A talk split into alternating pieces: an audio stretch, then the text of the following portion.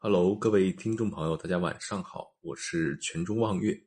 今天我们讲一讲这个人，他号称三国第一谋士，并历任了三位主公。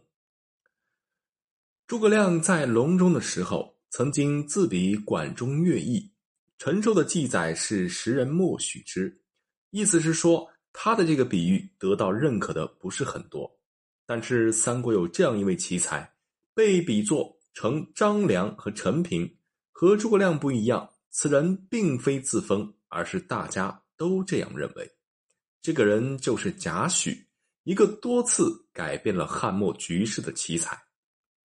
公元一九二年，董卓被杀，其手下的西凉军团群龙无首，毫无斗志。董卓部下李傕、郭汜等都已经打算各自逃亡，就地散伙。贾诩则出来劝告西凉诸位大将，跑路之后，一个派出所就能把咱们抓了，还不如集结部队打回长安拼一把。李傕郭汜突然发现这位凉州老乡的建议非常有道理，就沿途聚拢部队，一股脑杀回去了。沉浸在杀死董卓快乐当中的王允和吕布，怎是同仇敌忾的西凉军的对手呢？这下变成吕布跑路了，王允更是直接被杀。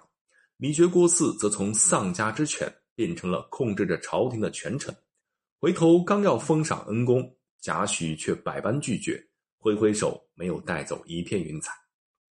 其实贾诩深知乱世之中有多大能力就有多大危险的道理。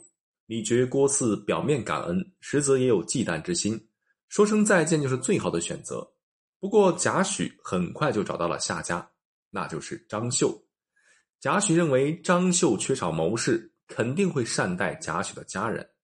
贾诩刚投奔张绣，曹操就南下进攻张绣。结果突然接到袁绍南下的消息，曹操立马撤军。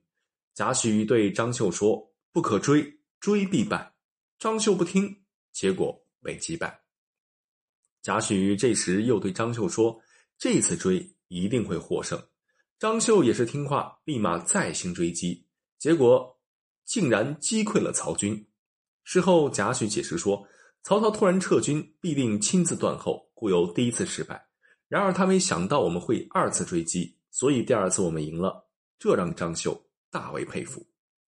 公元两百年，官渡之战爆发，袁绍给宛城的张绣写信，准备夹击曹操。结果贾诩建议张绣此时必须投靠曹操。他解释说，袁绍势力大，我们去了。必定不待见我们。